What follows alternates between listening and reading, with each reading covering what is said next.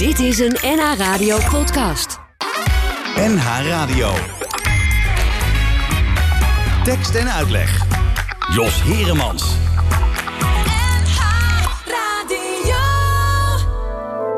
De zon is op, het is een mooie morgen.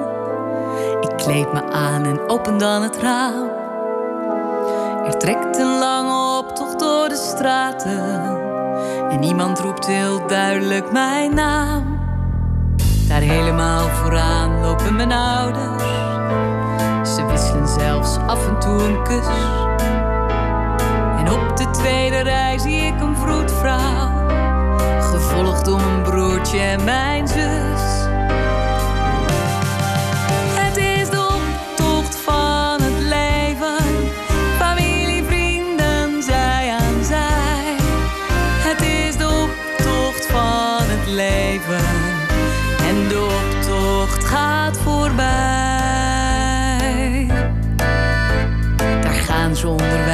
En docenten.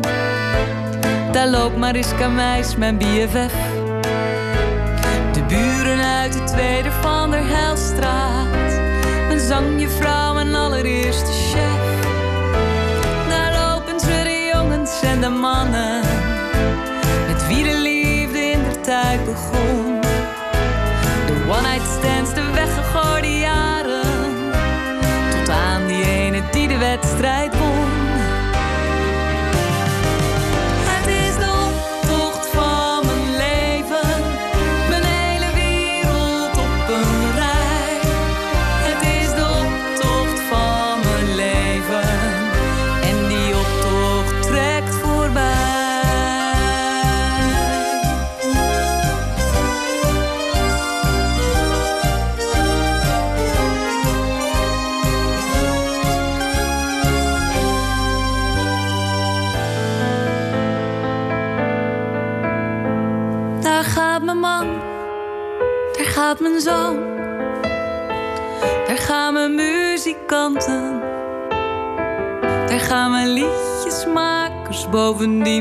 zie ook types die ik nooit meer wilde zien. Er lopen lui die ik niet ken, die ik nog moet ontmoeten. Daar gaan ze netjes in de pas, met achteraan een schaduw in een vale zwarte jas.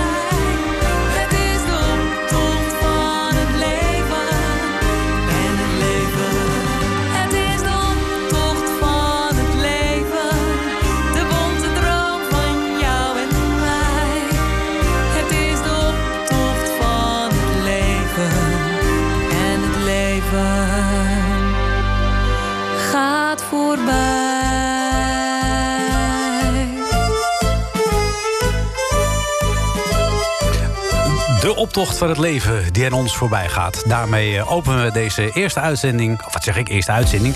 Dit uur van eh, tekst en uitleg. Eh, Britta Maria was dat, Amsterdamse zangeres. Muziek was van Maurits Fonsen. En de tekst van Ivo de Wijs, ja, die schrijft nog steeds. En dit nummer dus ook, de optocht van het leven. En nu we het toch over optochten en het leven hebben... Harry Saxioni is hier te gast. Goedemiddag. Goedemiddag. Want eh, ja, eh, we gaan even de optocht van jouw leven doornemen. Want, ja, dat doen we niet zomaar. Want eh, er is ook een boek van jou uit. dat heet Dat kunnen ze allemaal wel zeggen. Eh, Maar ja, of dat zo is, dat moeten we natuurlijk altijd maar afwachten. Een heel lang leven heb jij al achter de rug. Je bent inmiddels eh 70 geworden. 23 oktober van het vorig jaar. Lullig dat je het zegt, maar het is waar. Het is wel waar. maar je hebt nog altijd wel dit jeugdige imago.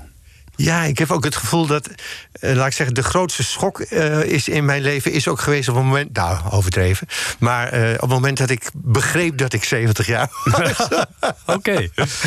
En, en wanneer begreep je dat? Op, op mijn verjaardag. Op je verjaardag Toen het zo echt zo nadrukkelijk. ik heb daar nooit bij stilgestaan dat dat, dat, dat kon. Nee. Maar dat kon, ik, ik ben een idioot. ehm, ja, ik ben eigenlijk altijd een jongetje in me. Ik ben, ik ben nooit een, een oudere, wijze man geworden. Nee, Eh, of, eh, met Harry Moelis te spreken, die was geloof ik altijd 17. Oh, oké. Nou, ik, ik, zie- ik zie mezelf wel altijd zo rond 7, 28. Zo in die. en ook die energie heb ik ook al, nog steeds. Oké. ja, dus dat. Ja, dat maakt dat je het opeens schrikt als, het, als iedereen het woord 70 uitspreekt. Ja, ja, ja, ja, dat kan ik me voorstellen. Je zegt dat heb ik altijd al gehad als klein jongetje al. Want jij, jij deed van alles, hè? Want jij, je bent opgegroeid eh, in Amsterdam. Ja. eh, in de Rijnstraat. Ja. Niet in de gitaarwinkel, maar nee, bij daar de heb ik helemaal niets mee Nee, te maken. dat- wil ik even met nadruk zeggen. Maar eh, bij de sigarenzaak, die jouw vader daar had. Ja. En wanneer kwam de gitaar dan in jouw leven? Ik kreeg op eh, 11-jarige leeftijd kreeg ik eh, gitaar. Eh was wel lief, want mijn moeder die zei... nou, eh, we hebben altijd gewoon een cadeautje gegeven op je verjaardag... maar nu word je toch al een beetje... word je zo'n tiener, zeg maar. Ja. En nou mag je wel een wat groter cadeau... eh, wat zou je willen hebben? En, Nou, ik, ik wist het echt niet. En toen dacht ik opeens... goh, ja, ik luister wel veel naar muziek. Ja. En ik had nog nooit gedacht aan, aan een instrument spelen. Niet? En eh, toen dacht ik opeens, goh, misschien is de gitaar wel leuk. En toen eh, gingen we naar de van. Toen zei mijn moeder, nou dat mag. Ehm, en dan toen gingen we naar de Van Wouwstraat, dat is het verlengde van de Rijnstraat. En dan had je toen nog eh, een winkel, die heet Stom Wageman. Het was gewoon een platenwinkel. Hè? Daar kocht je je, je singeltjes Ja, en je, je platen. Maar de- ik had ooit gezien, toen ik dan zo'n singeltje kocht... dat daar drie gitaren aan de muur hingen. Volgens mij was dat gewoon voor niet. de sier, weet je wel. En uh, dus wij gingen daar naar binnen en uh, zeggen tegen die man... Uh, ja, mijn zoon wil graag een gitaar. Nou, volgens mij was die man bloedgelukkig... want hij dacht, oh, dan kom ik daar vanaf, weet je Ja. En, maar toen gebeurde er wel iets heel belangrijks... Um, kan ik achteraf zeggen. Hij pakt die gitaar, het was een akoestische, Mhm. zeg maar een Spaansachtige gitaar, akoestische gitaar, en die pakt hij van die muur af en die geeft hij aan mij zo. Ik vang ik, en ik pak hem aan, maar op dat moment komt dat klankgat langs mijn neus Mhm. en ik ruik iets en ik was werkelijk op slag verliefd. Nou vind ik sowieso dat liefde vaak door de neus gaat in plaats door de, door de mond. Maar, ehm, dus ik, nou, ik zag die, ik, voel, ik rook die gitaar Ja. en ik voelde hem. En nou, ik kon natuurlijk helemaal niks, want ik had nog nooit gitaar gespeeld. Maar eh, ja, ik zei, deze wil ik hebben. En, En- Ja, en toen zei mijn moeder, oké, je mag hem hebben... maar dan moet je wel les nemen. Mhm. Nou, dat vond ik ook goed. En toen vonden we een leraar in de Rijdiepstraat. Dat is meneer Wiegmans. Eh, en eh, nou, daar heb ik uiteindelijk eh, 2,5 jaar les gehad. Die, hij helaas stierf, eh, die meneer. Hij was een oudere man. En dat is eigenlijk het... eh, het eh, toen ben ik het helemaal zelf gaan uitvogelen. En Je, dat je wilde niet, eh, ondanks het overlijden van, van die meneer, een andere leraar? Dat je dacht van, ik wil nog meer les? Nee, dat heb ik. Nee, ik was. Nee, dat is ook zo apart. Nou, dan zeg je wat. Dat, heb ik, dat kwam niet eens in me op. Hmm. Ik, ehm, ik ben wel iemand eh, die eh, altijd zelf eh, alles uit wil vogelen. Hmm. Bijvoorbeeld, ik, ik lees ook nooit een instructie als we, als we een. Ik noem maar wat, zo'n zo'n meubel wat je, dat je in elkaar. Maar dat lees ik nooit. Dat ik doe je op goed geluk. Ik, ben- ik begin. En, Nou, dan ben ik heel benieuwd hoe het er bij jou uitziet thuis. nou, het, het lukt aardig. Het lukt aardig. Maar, ehm, dus ik denk, maar ik denk dat die inslag wel eh, toen ook bij mij speelde. Ja. Van ja, nu ga ik het helemaal zelf uitvogelen. Dat heb je gedaan, maar ondertussen voetbalde je ook. Ja, ook dat. En Ja. daar had je ook talent voor. Ja. Ja. ja, ik had echt, echt twee uitgesproken talenten en ook twee passies. Maar ik denk ook, eh, dat heb ik wel eens vaker gezegd in interviews. ehm, ik, ik denk dat. eh, natuurlijk heb ik op een of andere manier wel talenten daarin. Maar ik geloof toch wel dat passie, de zin om iets te willen, Ja. dat dat eigenlijk bij mij idioot hoog is en eh, aanwezig is. En dat maakt dat je, eh, als je dus iets ziet wat je leuk vindt, dat je het ook je snel eigen kunt maken. En dat, dat heb ik eigenlijk altijd wel gehad met die Ja. twee, eh, twee Want, dingen. want die passie voor muziek, en je zei van ik luisterde wel naar muziek, dus ik dacht dan doe ik een gitaar. Maar naar wat voor muziek luister je dan? Aha. Eh, nou, het begon natuurlijk met Elvis Presley en Cliff Richard. Mhm. Eh, dat was toen in die periode zo. En toen de Beatles kwamen en de Stones, dan was het meer, meer die kant op. Mhm. Dus eerst was het nog de, eh, de. Op mijn negende was het nog zeg maar de, de, de wat zoetere dingen. En daarna de wat, eh, wat ruigere dingen. En dat, dat bleef ook zo. Ja, En- en- maar, jouw liefde bleef wel voor de akoestische gitaar. Het is niet zo dat je toen je 13 was dat je dacht van nu gaan we lekker rammen. nee, dat met is niet zo. Dat deed, dat deed ik wel. Oh, dat deed je wel? Ja, ja ik, eh, de, het gek is dat de, de jeugdfoto's die van mij bestaan... daar heb ik allemaal een elektrische gitaar in mijn handen. Dus een, een, ik denk één of twee jaar later, dan, spaar je natuurlijk... want dat zijn natuurlijk nog duurdere instrumenten dan akoestisch. En dus daar had ik gespaard. En dan op een gegeven moment komen, komt er ook een elektrische gitaar in huis. Ja, en daar was ik eigenlijk nog veel meer op bezig dan de akoestische gitaar. Ja. Zouden je ouders eh, leuk gevonden hebben, denk ik. Als jij tot, tot diep in de nacht op die elektrische gitaar stond te rammen. Ja, ik, ik, ik had zo'n Davoli versterkertje. En die ging maar, eh, dat was maar 9 watt of zo. Dus dat ging gelukkig niet zo hard. Maar het was wel aanwezig, laat ik het zo Ja. zeggen. Ja, ja. En, en speelde je dan ook in beentjes? Of was je echt solistisch bezig? ja, nee, ik speelde toen. Ik, ik eh, formeerde ook bandjes met jongens uit mijn straat, uit de Mhm. Rijnstraat. Eh, en mijn eerste bandje was echt jongens uit, uit de buurt. Mhm. Een en een eh, gitarist. En, eh, en ehm, eh, ja, en we hebben zelfs het eerste optreden met dat bandje. Toen waren we, denk ik, 14 of 15 jaar. In de Rialto-bioscoop, op de Centuurbaan. In de pauze van de film Dick Trom. Echt waar? Ah, ja, ja. Ja. En eh, daar mochten wij ehm, van die directeur, die had dus blijkbaar. een- oh ja, ik geloof een tante, die kende die man, van een van die jongens van de band. En toen eh, werden we uitgenodigd eh, om. Nou, we waren bloednerveus. en het leuke was dat podiumpje, want dat, het ging natuurlijk om dat scherm, maar dat Ja. podiumpje was maar één meter diep. Dus we stonden heel heel, stijf elkaar. naast elkaar. Ja, ja. En daar stonden nummers van Tommy Rowe en, en, inderdaad de Shadows. En, weet je dit? eh, we kijken. We moet ik even doen? microfoon voor je openzetten. Want ik heb je gitaar mee. Kan doet hij? Ja, ja, doe het.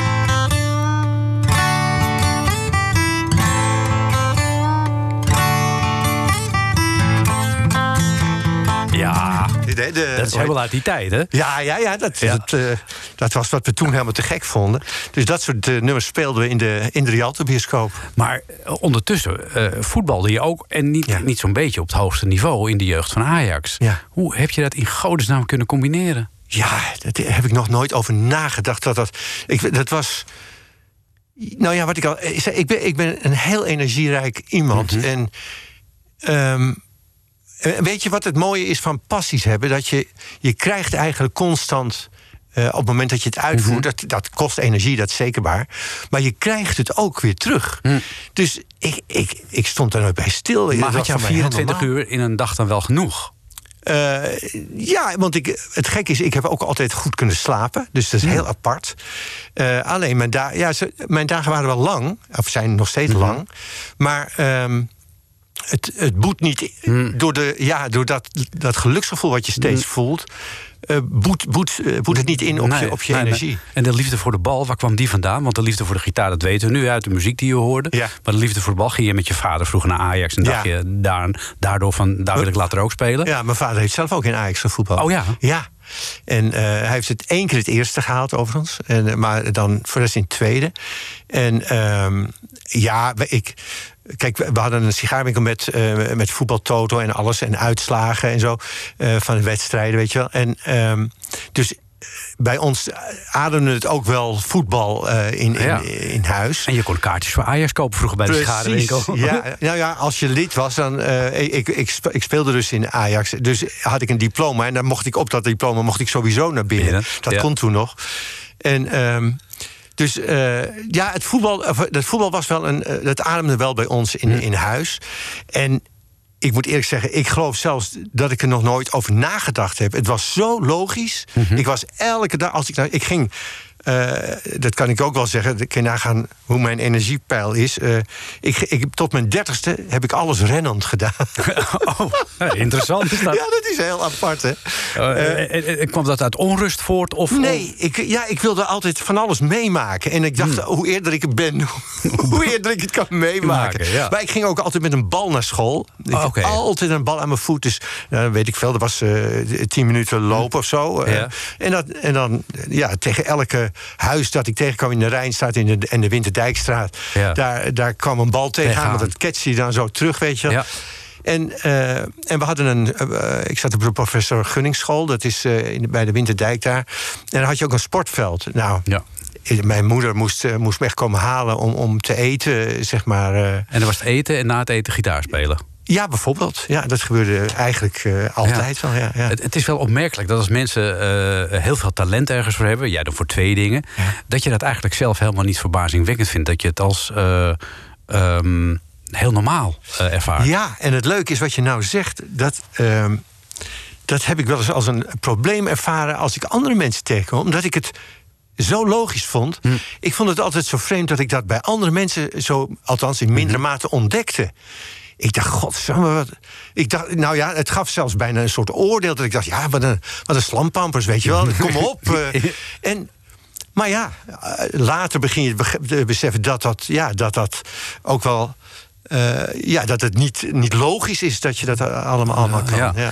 En wanneer moest je de keuze maken tussen de bal? Want je was rechtsbuiten, hè, geloof ik. Ja, in, natuurlijk met Jacques Zwart waarschijnlijk als grote voorbeeld. ja, zeker. Ja, hij stond ook heel vaak bij ons te kijken. Want hij speelde toen natuurlijk in het eerste al.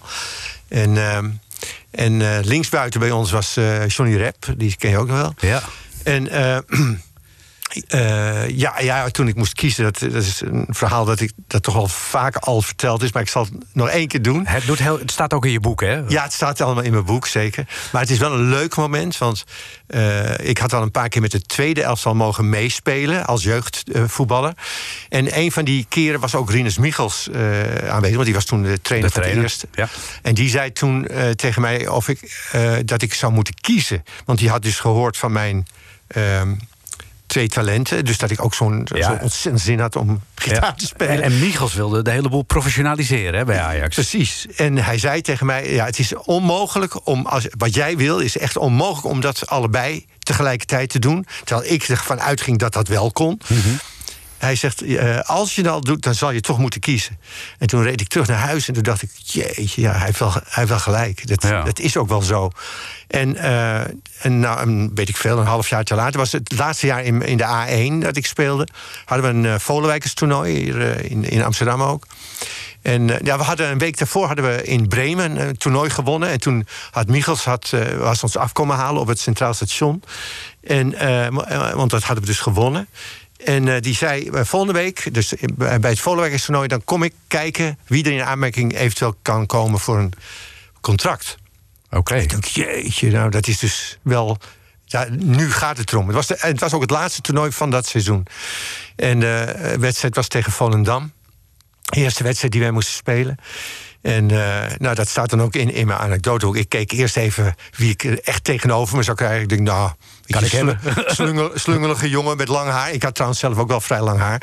Eh, maar ik dacht, nou, die kan ik wel hebben. Dat, die zag er niet echt sportief uit, weet je wel. Nee. Dus ik dacht, die heb ik.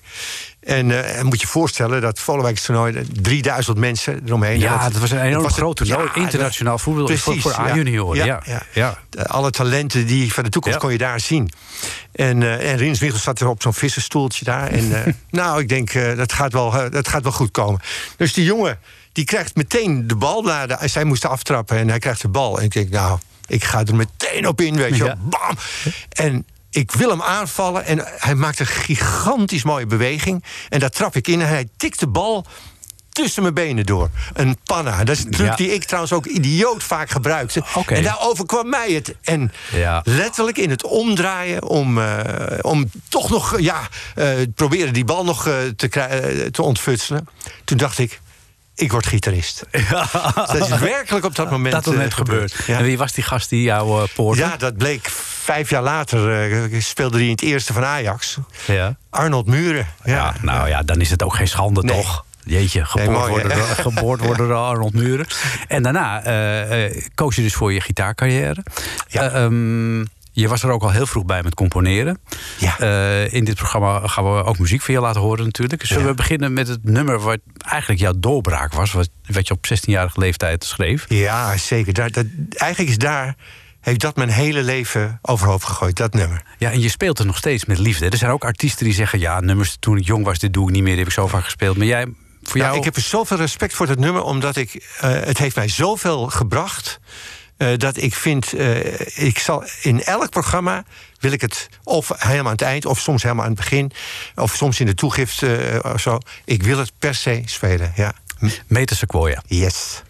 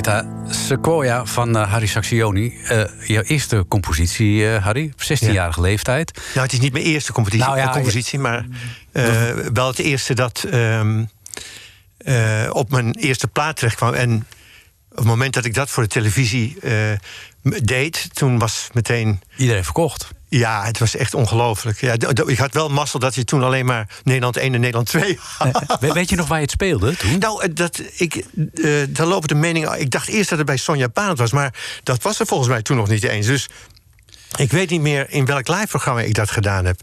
Maar ik weet wel dat eh, de platenmaatschappij had er. Dat is een leuk verhaal. Die had er duizend laten persen. Omdat ze zeiden tegen mij: Jongen, eh, moet je horen, we gaan er met duizend persen. Want het is maar instrumentale muziek. Van je eerste LP was dat? Ja, van de eerste LP. En, ehm, en daar stond dit Beter Sequoia dus op. Maar ja, ik vond dat, ik, ik hoorde dat getal. Ik denk, jeetje, ik, wa- ik was natuurlijk nog niks gewend. Eh, ik denk, nou, duizend, dat vind ik. te- Ik had er helemaal geen moeite mee. Maar toen was ik dus voor de televisie geweest met dit nummer. En de volgende ochtend in een mum van tijd waar die duizend natuurlijk uitverkocht is, meteen bijgeperst. En binnen het jaar stonden we al op 100.000. En binnen anderhalf jaar al op 200.000. Hoe is het verkochte mogelijk, hè? Ja. Wa- ja. wa- Wat was de magie van de gitaar op dat moment? Was de gitaar, was, want gitaarmuziek was niet, zeker akoestische niet- gitaar, ik- dat was niet echt iets waar Nee. Nederland eh, van wakker lag op dat Nee, moment. je had veel mensen die akoestisch gitaar, maar dan echt. Ja, dat soort dingen. Weet je, lekker zichzelf begeleiden Ja. bij, bij, de, bij, bij zang of wat dan ook. John Williams, kijk, eh, die, Ja, die- meer de klassieke- De meer klassieke Ja, geschoolde ja, gitaristen. Die, die ja, maar ja, die, die waren in, zeg maar, voor een specifiek klassiek publiek waren die wel bekend. Maar voor een groot publiek eh, was dat ook niet echt, eh, echt bekend. En blijkbaar was datgene wat ik op dat moment deed. Zo eh, bijzonder. En, eh, en ik denk ook wel mijn verschijning. Want ik, ik, ik was een. eh, je zou het nu niet zeggen, niet meer zo praten. Maar ik was een hele. st- tenminste, ik was niet stil. Maar ik durfde bijna niet op een podium of iets te zeggen. Dus ik stond altijd met mijn lange haar een beetje voorovergebogen te spelen. En blijkbaar gaf dat zoveel fantasie aan, me- aan mensen. Vooral aan, aan dames Ja, of meisjes. En, ehm, en ik denk wel dat die combinatie eh, wel een rol heeft gespeeld. Een Ja. beetje mysterieus, introverte Ja, jongeman met die ja. gitaar waar hij van alles uit tovert. Ja, ik denk dat dat wel een rol Ja. speelde toen. Eh, eh, ha- Had het het feit dat je... Je was toen al begeleider van Herman van Veen in die Ja, periode... dat je ja. eerste LP uitkwam. Ja. Via, Sita, al, ja, ja. via Sita Hovink bij Ja. Herman van Veen terechtgekomen, Ja. getransfereerd. Eh, misschien heeft dat er ook wel wat mee te maken. Oh, dat is die jongen van Herman van Veen. Zou dat hebben geholpen, denk je? Of, Nou, want ik speelde daarna nog altijd bij Herman van Veen. Ja. Mijn eerste, eerste twee platen kwamen uit. En eh, ik, ik heb in totaal tien jaar met Herman gespeeld. Mhm. En op, precies op de helft kwam mijn. eh, nee, ja, precies op de helft kwam mijn eerste en mijn tweede plaat iets later ook Oh, uit. uit. Dus toen was ik nog altijd met Herman van Veen. Dus ik heb geen idee. Ik weet wel dat ik natuurlijk. Omdat ik ook al ehm, eh, een solo speel. Dat was trouwens ook Meta Sequoia in het programma in van Herman. Ja. En dat, eh, dat gooide hele, hele hoge ogen. eh, dat is zeker waar. Dus het zal absoluut een rol hebben gespeeld dat veel mensen me al Een beetje kende. een beetje kenden. Ja, ja, ja, ja, Was dat lastig om dat te combineren? En je solo carrière en eigenlijk de onderdanige... Ja, dat klinkt een beetje vervelend, ja. maar toch de, de De dienstbare dienende, rol. ja, dienende rol had ik eh, daar. Ja. Dat is zeker waar. Ehm, nou ja, ik, dat is voor het eerst dat ik daarmee te maken kreeg. Dat, kijk, toen die plaat dus zo ontzettend verkocht, kreeg ik een, bleek ik een heel groot eigen publiek te hebben. Dus, Mhm. dus ik begon ook tournee, eh, een grote tournee te doen.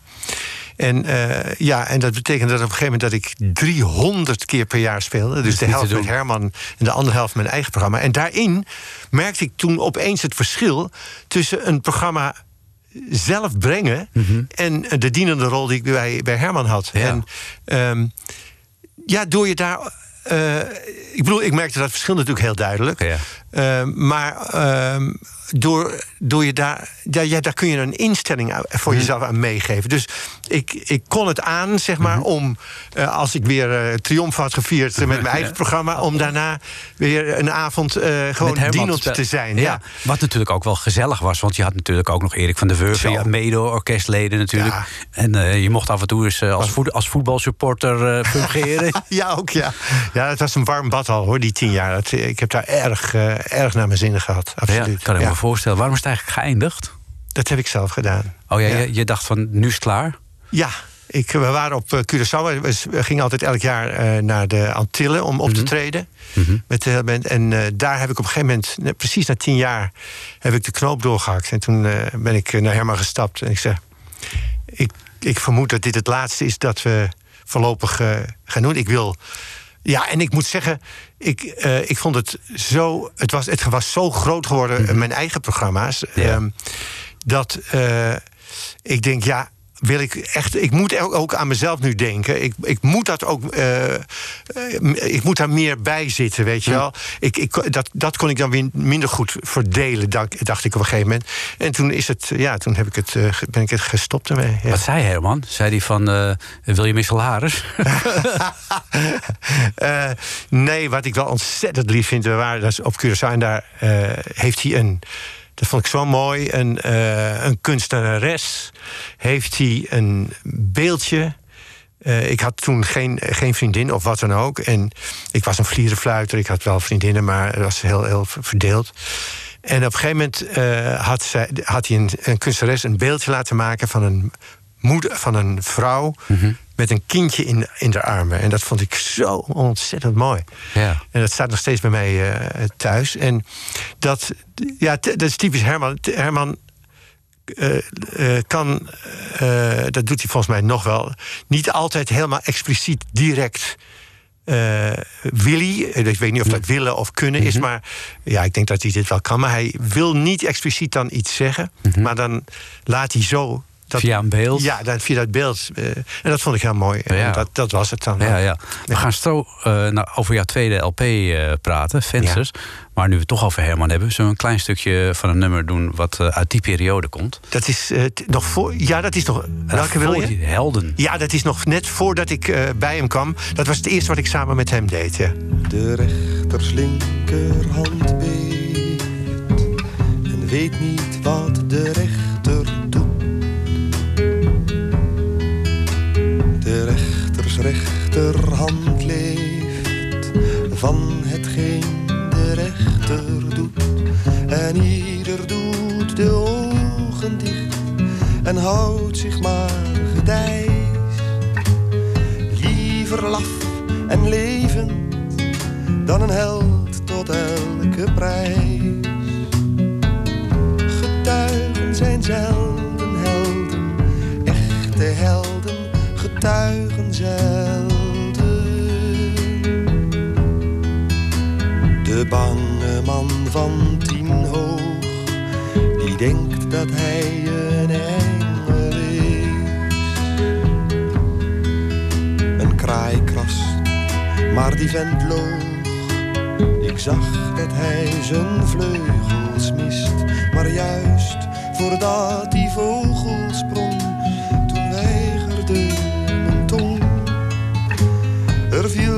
meer te zeggen, want hij viel al, nee hij sprong.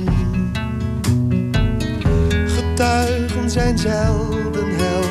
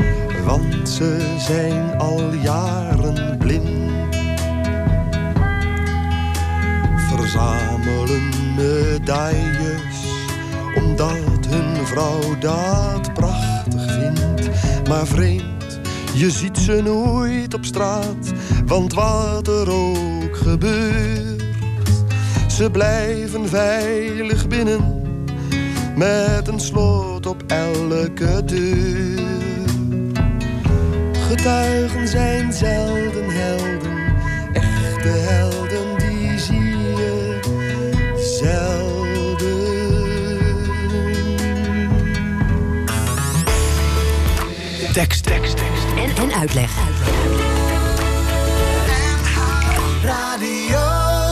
En in deze tekst en uitleg eh, zijn we uitgebreid aan het woord eh, met eh, Harry Saxioni. 70 jaar, meer dan 50 jaar in het vak. Eh voorbestemd als voetballer, uiteindelijk gitarist geworden. Zou je kunnen zeggen. Of eh, voorbestemd als gitarist en uiteindelijk altijd blijven voetballen. Ik ben wel blijven voetballen. Ja, toch? Ja, zeker, ja, op latere leeftijd ben je weer gaan, gaan, dit, eh, gaan, gaan spelen. Eh, tenminste, toen was je een jaar of 25, denk ik weer, dat je weer bent gaan voetballen. Nee, iets ouder. In 29 ben ik eh, weer in het eerste van een een of andere elftal gekomen. Ja. Nou, wat je maar een of andere elftal noemt. eh, dus, eh, dat, dat heeft eh, nog eh, Hans Kraaij junior als trainer gehad, Ja, dat elftal eh, later. Dat is later, ja. ja. ja. Ehm, even eh, terug naar de periode waar we het net over hadden. Dat was eh, je eerste eh, LP was uit. Eh. Toen was het natuurlijk, eh, zei de platenmaatschappij natuurlijk... eh, die Er moet Saxio- de volgende komen. Ja, die Saxioni, dat is wel een talentje. Eh, laten we er nog één doen. Ja. Ehm, ja, dat is wel een leuk verhaal. Want eh, de, de platenmaatschappij, eh, die waren dus natuurlijk. Die, die- ik had ze, eh, eh, ge- hoe zeg je dat? ze zijn eigenlijk afgestraft met hun feit van.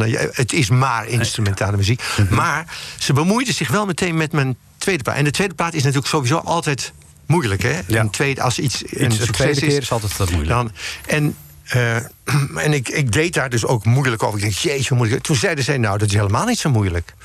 Die, Oh. die mensen van de platenmaatschappij. Ik Oh. zei, oh nee, hoe dan? En dan zegt ze, nou... Wij weten wel hoe die, die tweede eruit moet, eh, eh, hoe die moet gaan klinken. Mhm. Ik zei, oh, hoe dan? Hij zegt, nou, precies zoals de eerste. Ja.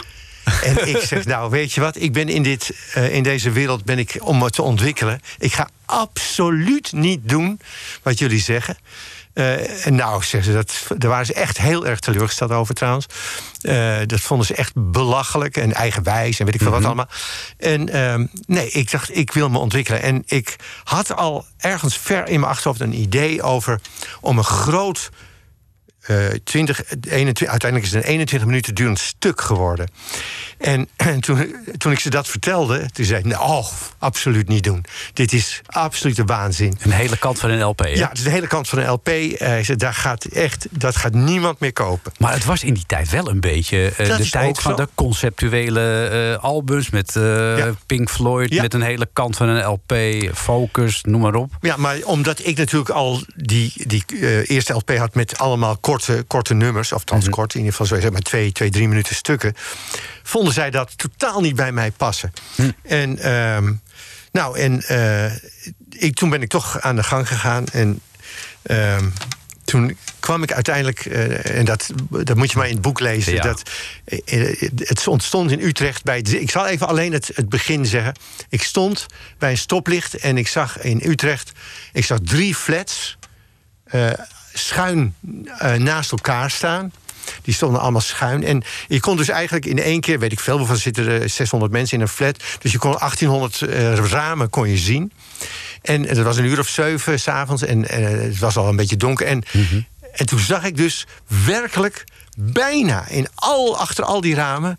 uit dezelfde hoek, dezelfde flikkering van de televisie komen. En ook nog de om, eh, die Dus ik keek ook nog bijna allemaal naar hetzelfde, kanaal. Ja, ja, ja. En dat vond ik zo benauwend. En dat was voor mij het begin van een compositie die ik uiteindelijk Vensters ben gaan noemen. En eh, daar was, eh, begon, het is een hoofdthema, dat is. Dat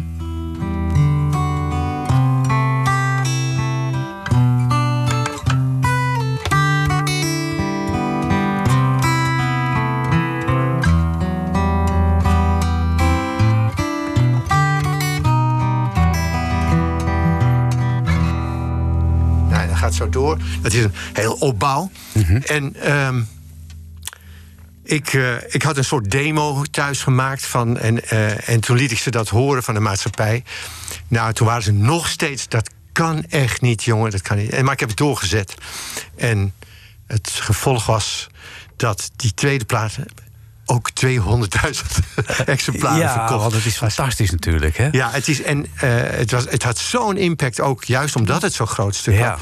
Maar eh, eh, het, Ja, het, dit- dit- het- dit het is bestaat uit meerdere thema's. Hè. Het, dus het, ja, het is een heel verhaal eigenlijk. Ja. En ehm, eh, het gaat ook echt naar een climax toe. En het eindigt weer waar het begon, maar dan in een iets ander arrangement weer. Maar eh, heb jij iets van het middendeel wat je kan Mhm. Wat laten dacht je, horen? wat dacht het je, wat dacht je hiervan?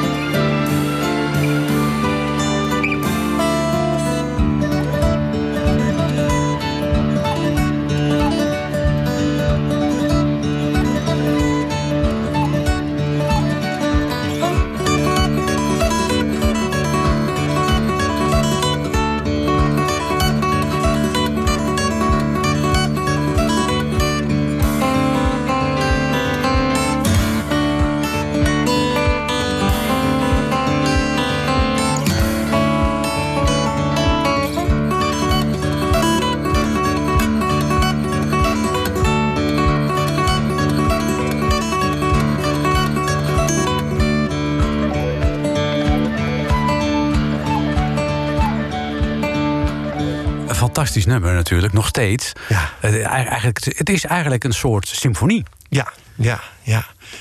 ja en, en het feit is dat ik, dat ik het ook nog wilde met een heel eh, symfonieorkest, want dat is het ook letterlijk. En een symfonieorkest, dat, eh meeste, dat vonden ze plaatsmaatschappij natuurlijk ook niet, eh, niet geweldig, want dat kost natuurlijk heel veel, Heel veel geld, ja. Kun je je nog herinneren wanneer je het voor de eerste keer uitvoerde met zo'n groot orkest? Oh, hou op. Ja, dat was in Antwerpen. Eh, dat was mijn vuurdoop, want het was, er werd meteen een, eno- een, eh, grote eh, documentaire over mij gemaakt. Oh. En, en, en daarin zou dat eerste, de, de wereldpremière van Vensters... dat was in de Elisabethzaal in Antwerpen, een grote zaal, 1600 mensen. Zo. Die, die zou ook gefilmd worden. En die zou dan een groot onderdeel van de documentaire zijn. En dat, nou, dat beschrijf ik ook in het anekdoteboek. Eh, dat is echt ongelooflijk. Ten eerste al met de repetitie, de dag voor, de, voor, de, voor het optreden. En dan moet je Ja. natuurlijk repeteren. Ja. En eh, ongelooflijk, we zijn, eh, we zijn aan het repeteren met dat orkest. En we zijn zeg maar op een gegeven moment twintig maten voor het eind. En opeens, ik sta dus voor dat orkest, dus ik sta met mijn rug naar Nou, hen toe. Ja. En opeens houdt echt op hetzelfde moment houdt iedereen op. Nou ja, En ik stond nog te, te- te- ja, te spelen. en ik kijk achterom en ik zie het hele orkest opsta- eh, opstaan en weglopen. En ik kijk naar de dirigent. Ik zeg, wat is dit? Zegt hij, ja, het is eh, drie uur, het is eh, koffietijd. Nou ja. Echt waar? Nog twintig. Nou, dat is wat ik in het boek ook beschrijf als de eerste ambtenarij binnen de muziekwereld. Ik kon, Ja. ik, ik, ik, kon niet geloven dat dat bestond Ja. in de muziek. Maar toch. Ja, het gebeurt. En, dan, Ja. en, nou, en s'avonds met, met het, eh, de volgende dag dan met die, eh, met die echte optreden. Moet je je voorstellen, helemaal uitverkocht. 1600 mensen. En, en iedereen was gespannen. Want ja, ook het publiek voor het eerst ga je Ja. dus eh, dat, dat grote stuk horen. En... en eh, we hadden in het begin had de, de televisieploeg had een beetje een technisch eh, probleempje. En dus het, het duurde 20 minuten. En toen konden we pas, we konden dus 20 minuten later beginnen. Maar we hadden een soort eh, volgorde. Ik zou solo beginnen, de avond. Daarna zou het orkest een eh, stuk van Ravel spelen. Dan zou de pauze zijn. En in die pauze had ik nodig om mijn. Omdat Fences eh, speel ik op vier verschillende gitaren. Dus ik moest die gitaar. En ook nog met twee met een andere stemming. Dus die moest ik dus specifiek nog stemmen. Dus die pauze had ik echt nodig. En daarna zou de wereldpremière van Fences zijn. En het is ongelooflijk. Maar ik ben dus met mijn eh, met mijn solo dingen bezig. En op een moment komt iemand het podium oplopen. Zo midden onder mijn optreden. En die zegt: Je moet nu met vensters beginnen. Ik zeg: Wat is dit nou? En de hele zaal vol mensen. En, Ja. eh, ja, en hij fluisterde het. Dus die mensen konden niet zo. Ik zeg tegen die mensen: Nou, blijkbaar is er iets aan de hand, maar ik moet nu.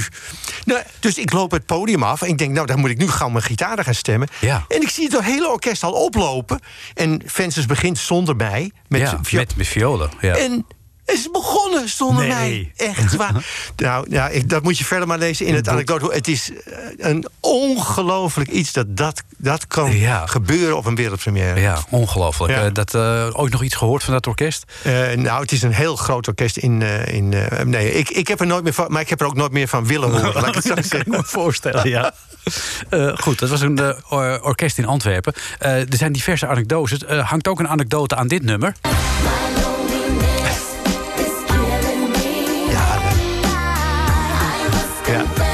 Eh, de combinatie eh, Britney Spears, die overigens Ja. nu weer volop in het nieuws Ja, is... en eh, Harry Saxioni, die heb ik nooit gelegd, eerlijk gezegd. Dat snap ik. En eh, mijn omgeving ook niet, mijn directe omgeving. Maar ik hoorde dit nummer voor het eerst. En ehm, ja, het is zo raar met mij. Ik, ik kan dus echt eh, bevangen worden. Ik vind die productie is namelijk grandioos goed. Het is echt een hele goede productie. En, en ik vond het een gigantisch catchy melodie. Eh, en, ehm, dus ik was eigenlijk eh, meteen gek genoeg, eh, wat ik in het boek ook zei, de zogenaamd de, de, de gevierde gitarist die een, een, een soort niemandalletje opeens leuk vindt. Nou, dat was ook in mijn geval zo. Maar je kocht hem ook meteen. Ja, ik wilde hem kopen. En, ehm, maar dat, ja, ik vind dat zelf een van de mooiste verhalen uit mijn anekdoteboek. Ik vind het eigenlijk zonde om dat te vertellen. Maar ik leg een link. Het was in Rotterdam. Ik leg een link tussen een, een oude man die ik ehm, vlak. Ik zag dat hij een tramrails. eh of hoe noem je? De tramhalte.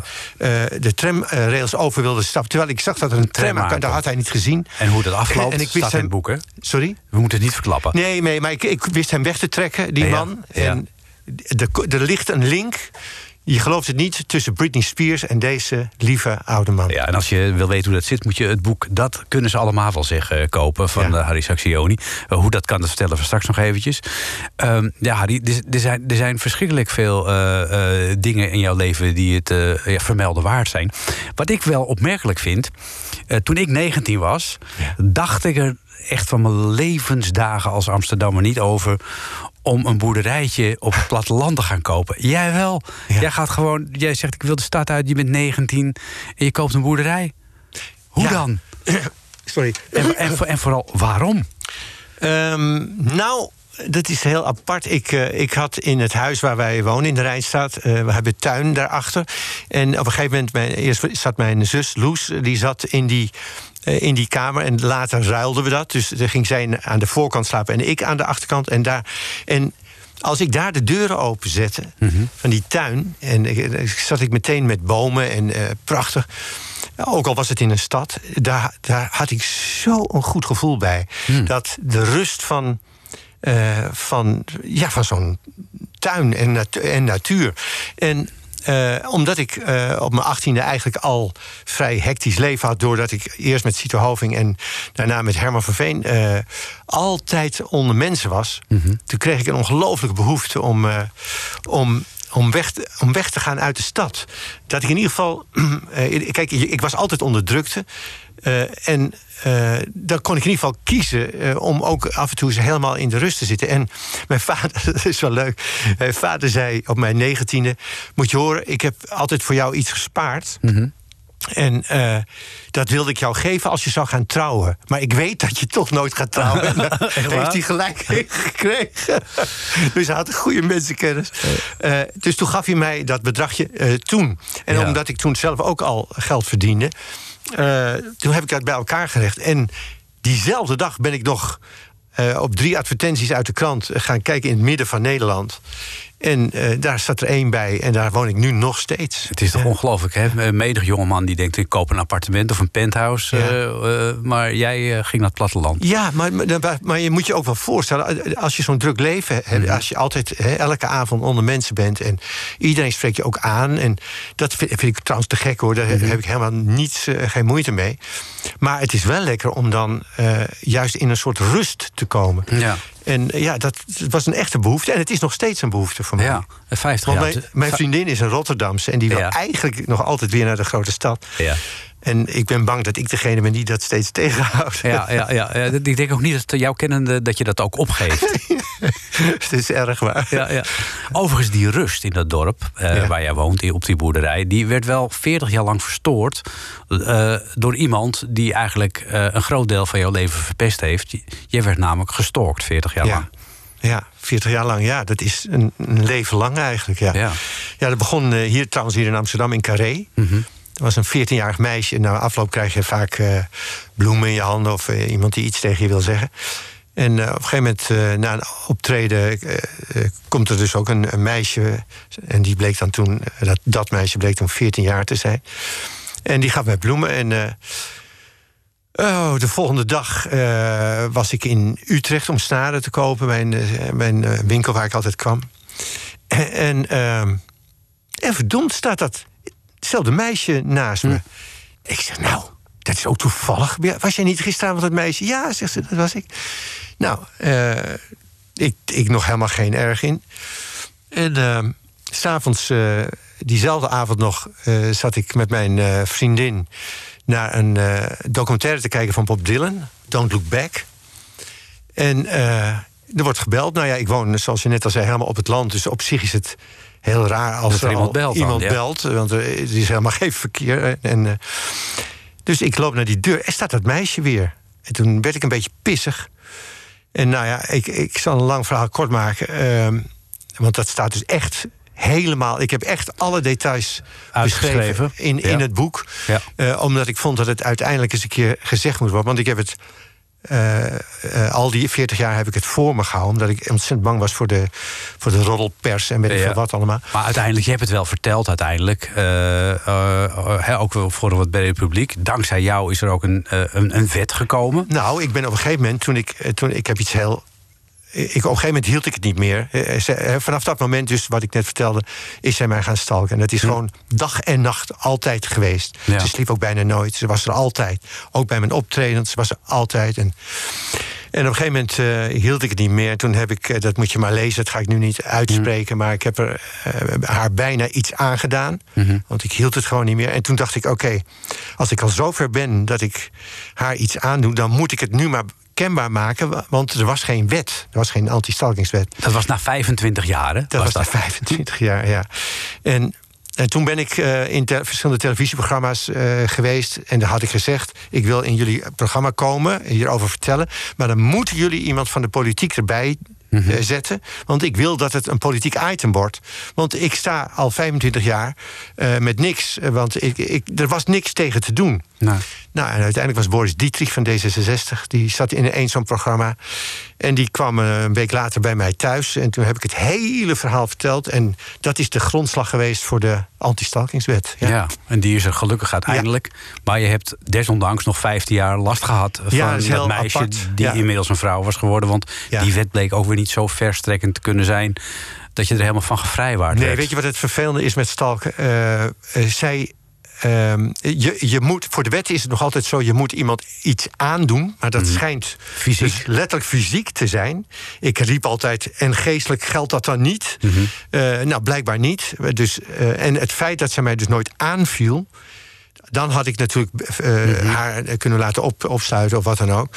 Ehm, nee, dat deed ze niet. Dus ik heb eigenlijk negeerde ze die hele wet.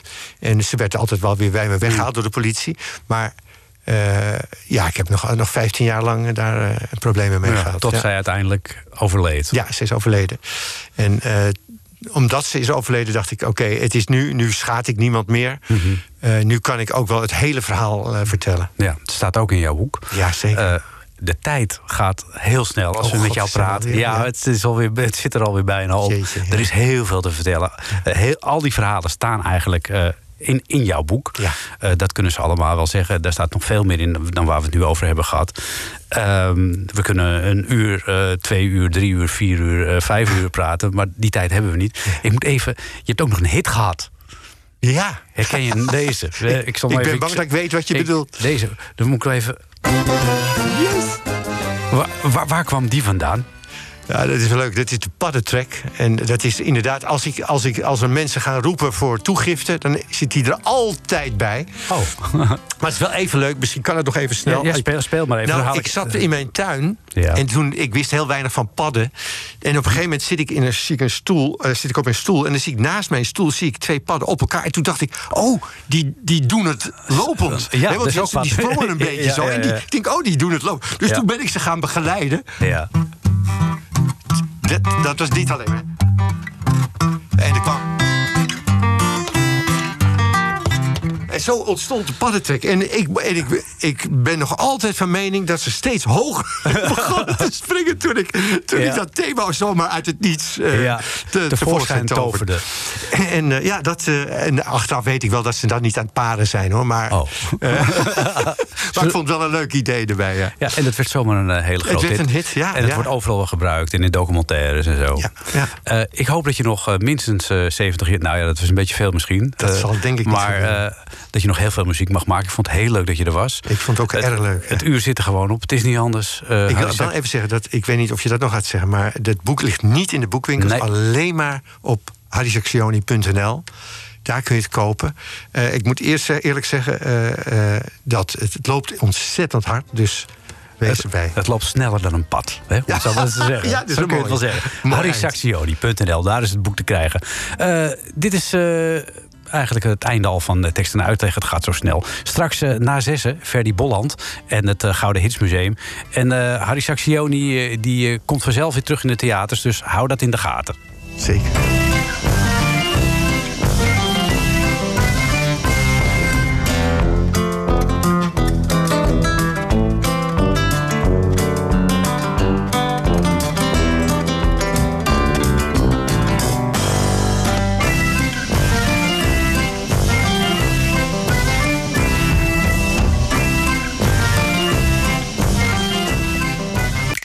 Dit was een NH Radio podcast. Voor meer, ga naar nhradio.nl.